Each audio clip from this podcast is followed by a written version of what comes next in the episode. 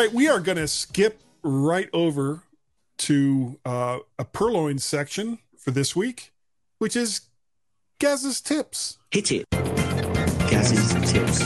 Mostly. Gaz's tips. Mostly. Gaz's tips.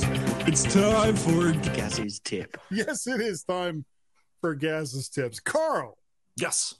Have you ever copied and pasted text from the web into a Word or Pages document only to see all of that text vomited, Yep. literally vomited across the screen with a bunch of formatting that you probably didn't see when you copied this, the text, Mhm. but the Mac dutifully brought along for the ride when you pasted it?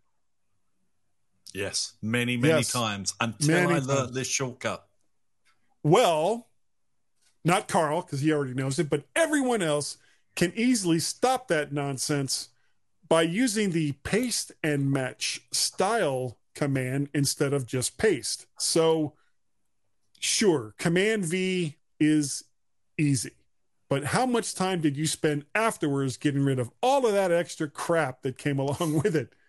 Uh, so instead of just hitting Command V, hit Option Command Shift at the same time, and then hit the V. And that will bring just the text. It'll paste it in and match the style of, of whatever document that you put it into.